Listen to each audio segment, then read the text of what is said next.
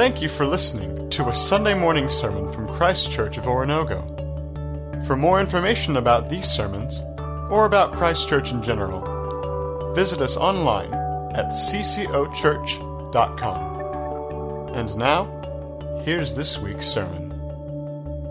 Good morning, church. Let's open our Bibles to Matthew chapter 5. If you're visiting Christ Church, we're glad you're with us today. My name's Mark. Uh, I have uh, the privilege of being one of the ministers here. Uh, we're in the series called The Gospel, as Adam explained a little bit earlier. And this is just studying what the gospel means, what that concept means. And it's all founded on Jesus. It's not a proposition, it's a person and what he came to offer all of us. And at the beginning of June, we started in this section in Matthew chapter 5, 6, and 7. Uh, most people refer to it as the Sermon on the Mount. It's Jesus' platform, if you will. Michael used the expression several weeks ago that it's a candidate's platform speech. This is what he was coming to do and uh, to introduce to us how to be a part of this kingdom that he was coming to establish. A kingdom that still prevails today and is growing all around us constantly. And so, what does that kingdom mean? Well, one of the things that I want us to be very cautious of when we look at Matthew 5, 6, and 7 over the duration of this summer is that it's going to be really easy for us to uh, misuse this sermon by breaking it into bite sized pieces. Jesus would have spoken this, it would, might have taken him an hour or so to have walked through this sermon and to cast this vision. And we're taking it in bite sized pieces. And one of the negatives to doing that is it'd be very simple to take those bite sized pieces and just pull one out and say, This is my favorite, and let the others fall away.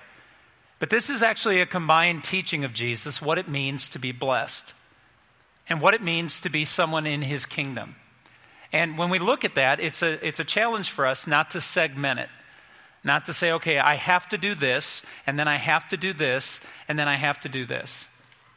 You see, John Ortberg has this teaching, and I've appreciated it in the past. He says, if you look at the way the world, when Jesus talks about who's blessed, who are those that are, that are in the kingdom, who are those that are treated by God and are living the good life, if you look at advertisement in our world today, you're going to understand the good life differently than we all do.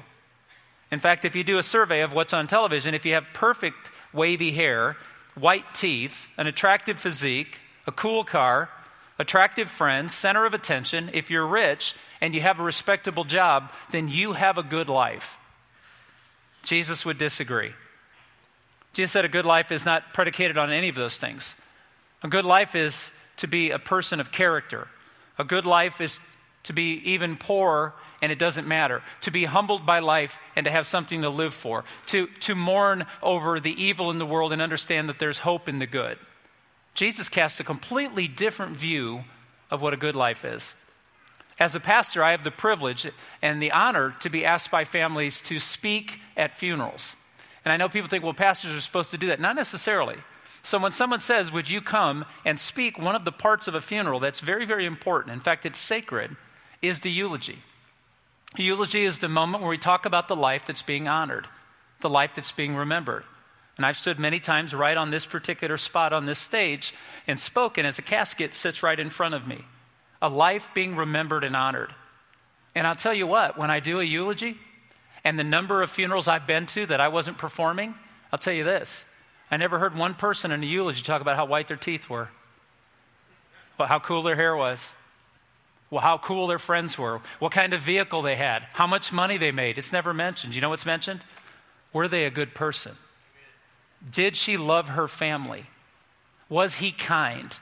Was, were they generous? Were they thoughtful? Were they ethical? Were they moral? The world tells us that you're evaluated. The good life is by how much you have. And Jesus says, no, the good life is who you are. And I think we all realize as Christians that the good life is also premised on who you belong to. Who's in your life? Who's investing in you? And what that looks like. We can't forget Matthew chapter 5, verse 20. And, and I may allude to it every time I talk about the Sermon on the Mount because this is the fulcrum moment in Jesus' teaching. Michael talked about it four weeks ago. But I say to you that unless your righteousness surpasses that of the scribes and Pharisees, you shall not enter the kingdom of heaven. Unless your righteousness surpasses that of the scribes and the Pharisees. Now, it might be easy for us to look at that text and go, he's taken the Pharisees and scribes to the woodshed. No, he's not. You see, if you would have chosen the elite believers, the elite religious people in the culture, you would have chosen the scribes and the Pharisees. They lived out their life, they were doing the right things, they were going above the right things, they were above reproach. And Jesus is telling us that unless yours surpasses that of them, and all of a sudden we panic and go, I can't do that. Yeah, you can, because here's the difference the Pharisees and the scribes did things without any heart. They did actions so you would think well of them. They had the appearance of being noble and upright and just. But deep inside, they were no different than the world. They were doing it so the world noticed them, not in honor of what God was giving them. Jesus said, unless you surpass that, unless the why overtakes the what, you're not a part of my kingdom. In fact, the text we're going to talk about today is really simple. It would take me five minutes to explain it. I know you'd love a five minute sermon, but come on, I've been gone for a month. I'm wound up. We got to get this out of me, right? So if you look at this, the what, it takes five minutes. The why will take the rest of your life. To surpass the righteousness of the Pharisees is going to require more than action. It's all based on attitude, it's all based on engagement.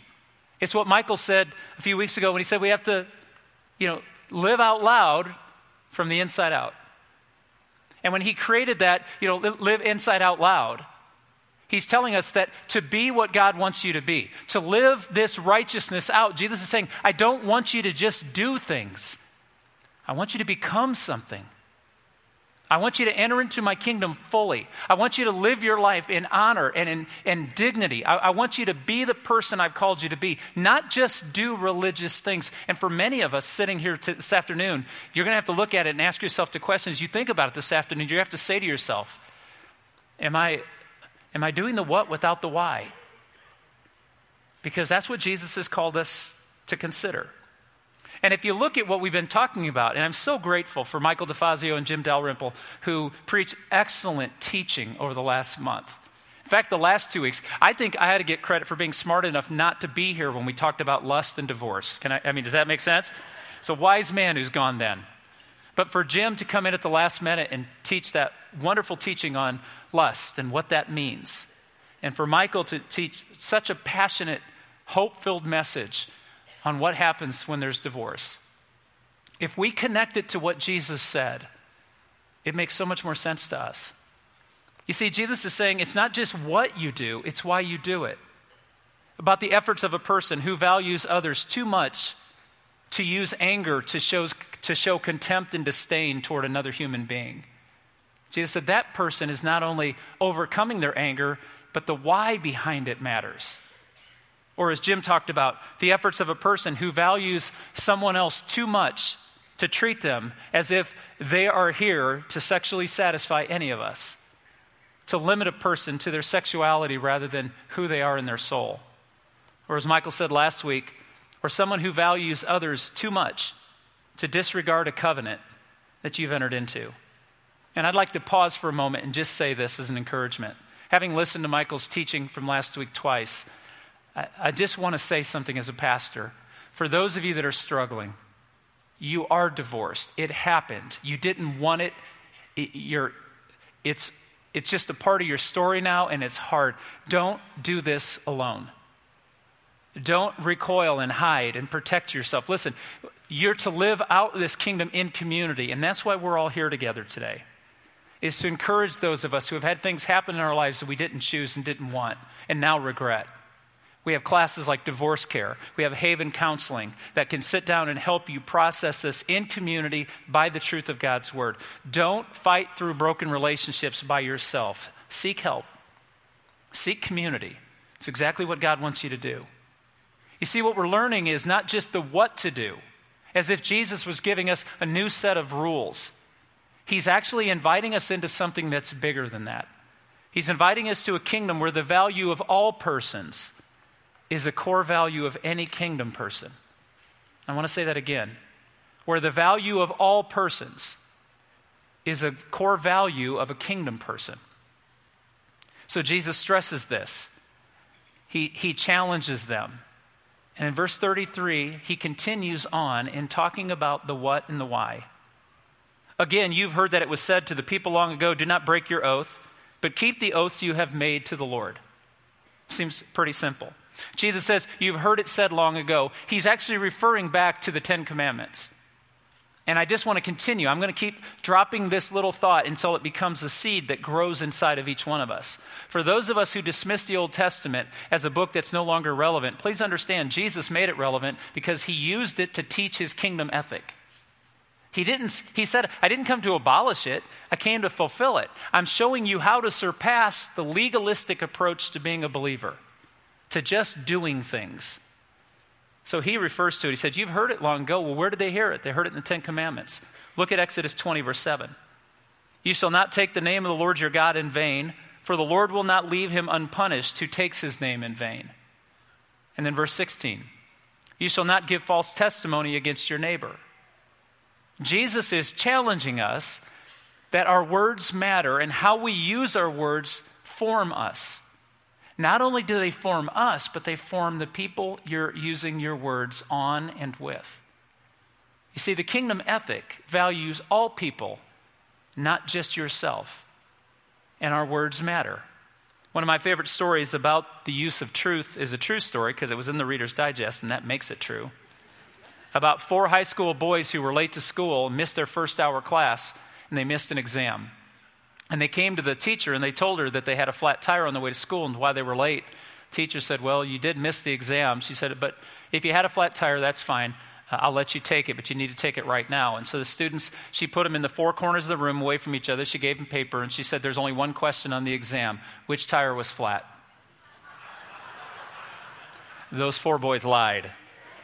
And they failed that exam that day because they decided that a lie is okay if it protects me from what I want to be protected from. When Jesus says, do not misuse your words, do not take an oath you don't intend to keep, he's saying, let the truth be the truth. So, is our life characterized by integrity? When I was a little kid and I'd be telling a story, and you know, it was never a lie, it was an exaggeration, an embellishment, it was a lie. My grandmother was just unashamed to call me out and she'd say, I think you're fudging the truth. I had no idea what that expression meant. Then I found out in some research. In England, nearly 300 years ago, there was a merchant commander named Captain Fudge. And he was so famous for telling stories that never happened, where he was the hero of every one of them, that it became a custom in England when someone was exaggerating to say that they were fudging the truth. And so today I want to talk to you about the times that you and I embellish, exaggerate, practice hyperbole, and we're always the hero of every one of those. Jesus said, Why? You see, the sermon is simple don't lie. Don't lie. Why? Because you're better than that. And the people you're lying to deserve more than that. You see, when Jesus tells us not to do something, it's not because he doesn't want us to have a good time, it's because we harm ourselves and we harm others when we do this. Remember, the ethic is to care as much about others as you care about yourself. So, what is the significance of our words? Jesus makes it simple. In verse 33, I'd like to read it again. Again, you have heard that it was said to the people long ago, Do not break your oath, but keep the oaths you have made to the Lord. Pretty simple. It, it's founded on three or four Old Testament texts. Let me give you some examples. Leviticus 19:12 Do not swear falsely by my name and so profane the name of your God. I am the Lord. I want to pause here for a moment. I don't know about you, but growing up, I always thought that meant you couldn't use the granddaddy of all obscenities. But I hear it a lot in our conversations today. It's just, it's very flippantly, oh my God. People say that. And I remember being a kid going, oh, I just broke ten, one of the Ten Commandments. And to a degree, that's correct, but it's not complete. What the Old Testament was teaching us was don't use God to abuse somebody else. Don't make a promise in God's name that you don't intend to keep, as if God gets drawn into your deceit. Don't take the Lord's name in vain. When you speak of God, it only should speak of truth. Amen? There shouldn't be any deception, coercion, manipulation, hiding the truth. So the commandment is if you're going to speak God's name, it should be with integrity and uprightness and what's best for everybody involved. Numbers chapter 30. When a man makes a vow to the Lord or takes an oath to obligate himself by a pledge, he must not break his word, but must do everything he said. Deuteronomy 23 21. If you make a vow to the Lord your God, do not be slow to pay it, for the Lord your God will certainly demand it of you, and you will be guilty of sin. Our words matter. And if they don't matter, then we don't matter. So he's saying if you're going to place an oath, and placing an oath isn't wrong, any more is what we've learned so far. That if we are to live this inside out loud life, starting from who we are, the why becomes the what. If we're going to live that life, as Michael talked about, then when we become angry with someone, and we will become angry, being angry is not wrong. Being attracted to somebody physically is not wrong. Having relational difficulties is not wrong. Jesus speaks about real life. He never says, don't become angry. He says, when you're angry, don't show contempt, don't show disdain, don't treat someone as worth less than you. And when you see someone you're attracted to, don't turn them into a commodity. You can't help that you're attracted by certain things, but don't turn that into some creepiness where all of a sudden you begin to wonder, how could I use them? Instead, value who they were. And when you have relational difficulties, instead of assessing it always on what I'm not receiving, look at them as a person of value to keep that covenant and go deeper into your love rather than the surface sensations of love. So, when it comes time to telling the truth, and it's hard, use your words and use them well. You see, our righteousness is developed as we handle the truth truthfully. This is what we need to learn. We grow as we allow the truth to be true instead of hiding it. Well, the second thing I want to say this morning about that is if that's the truth, and here's the why. Why do we lie? The appearance of the truth to hide itself. Why don't we tell the truth? I'll confess to you, I struggle with this all the time. Uh, it's just an instant reaction for me. This isn't an excuse. I've, I've conditioned myself for this. If you see me a way I don't want you to see me, I have a tendency to lie. If, if, you, if you see me in a certain way and I want you to see me in a certain way, I'll play to that lie too. It's, it's either both. Either I don't want to be seen as less or I want to be seen as more. And it's tough to deal with the truth because I know I'm not that guy and I know I'm not that guy, but you think I am, so how do I fight this? I read somewhere recently that there's 19 different ways to lie. Some of them are flat noble. You might lie to benefit others. How does this dress make me look?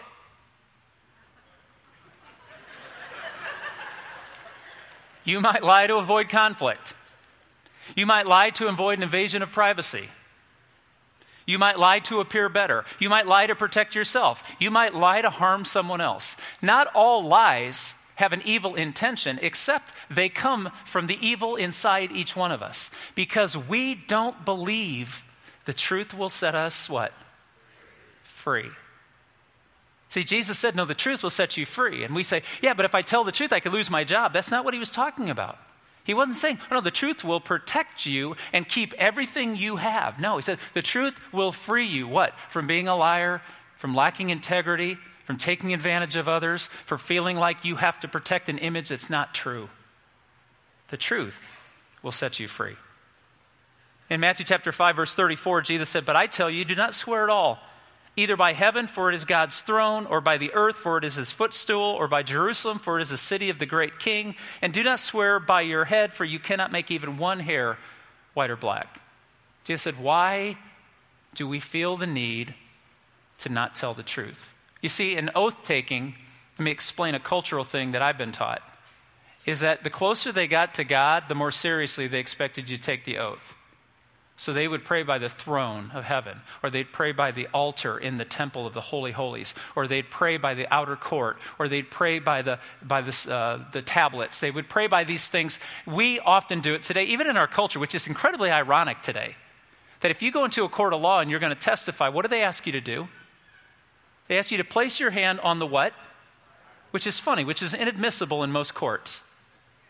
But they'll ask you to put your hand on a book of truth and make what oath?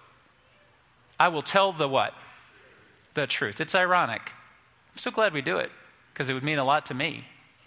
But Jesus said, You make these oaths. And he said, How about we not do that anymore? How about you choose to just let the truth be the truth? Now, that doesn't mean you, the truth, is a bludgeon. The Bible says we preach the truth with love. There's a mixture of grace and truth. You know, I asked my, my uh, grandma one time, because we were having a discussion about lying because she busted me. And I said, Well, what if someone asked me if they're ugly and they're ugly?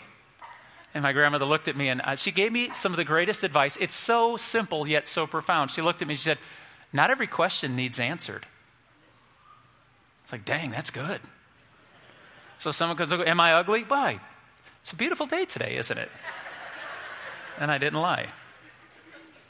You see, one of the reasons, the why behind why we lie is our selfish natures, natures want to destroy or distort the truth. Our selfish natures want to distort the truth. We don't want to deal with the truth because we can't control it. And many times we don't tell the truth because it helps us manipulate and control other people. And Jesus says, don't. Let your words matter. So let's close with this today. When our words reveal our hearts, what do we do when our words reveal our hearts? Look at verse 37. Here is the what and the why. Simply let your yes be yes and your no, no. Anything beyond this comes from the evil one. See, what I love about Jesus, he's right to this. He says, You know, you and I know why we lie control, protection. We don't trust that the God of the universe will protect us if we tell the truth. And I know for some of us, if we told the truth, it would reveal years of deceit it would, it would reveal years of taking advantage of a situation. Jesus said, Do you trust me? How about you let your yes be yes and your no be no? How about you live within the truth and allow the truth to be your protection? In James 5:12, James would write the same thing to the early church. Above all, brothers, don't swear, neither by heaven nor by earth nor uh, any other oath. Let your yes be yes and the no be no, that you may not fall under condemnation. Wow, that's a pretty serious statement. James says God takes what we say seriously. It's the same James who earlier in his same letter to the church said, Man, the tongue is the most destructive thing in your life. Jesus says it, it's from the goodness of who we are that we speak the truth, and it's from the evil in us that we withhold the truth.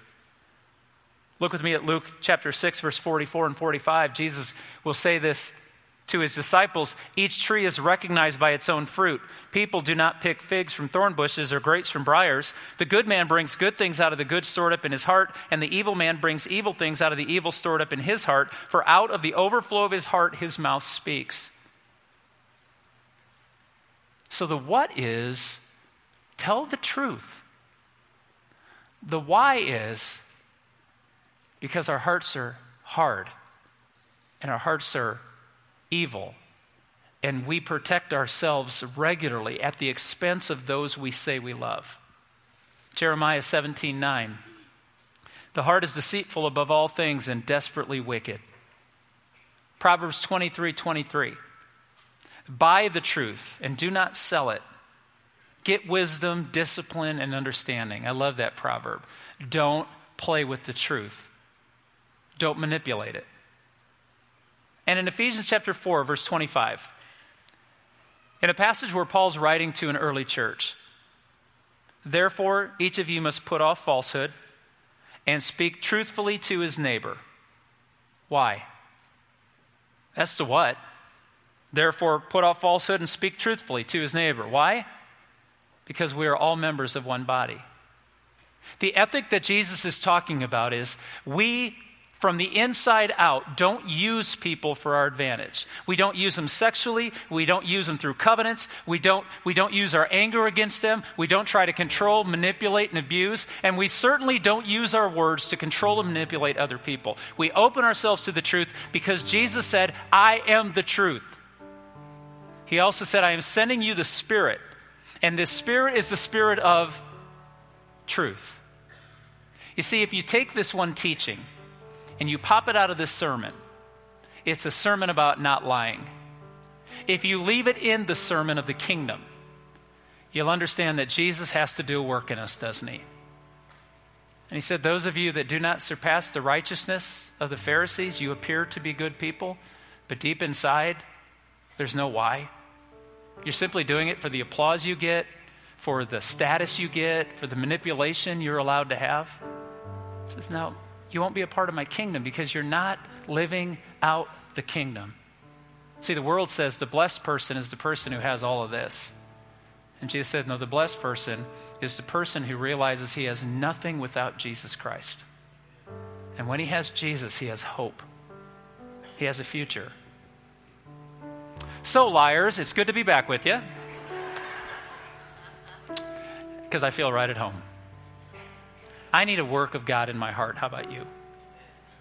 I need forgiveness. I need grace.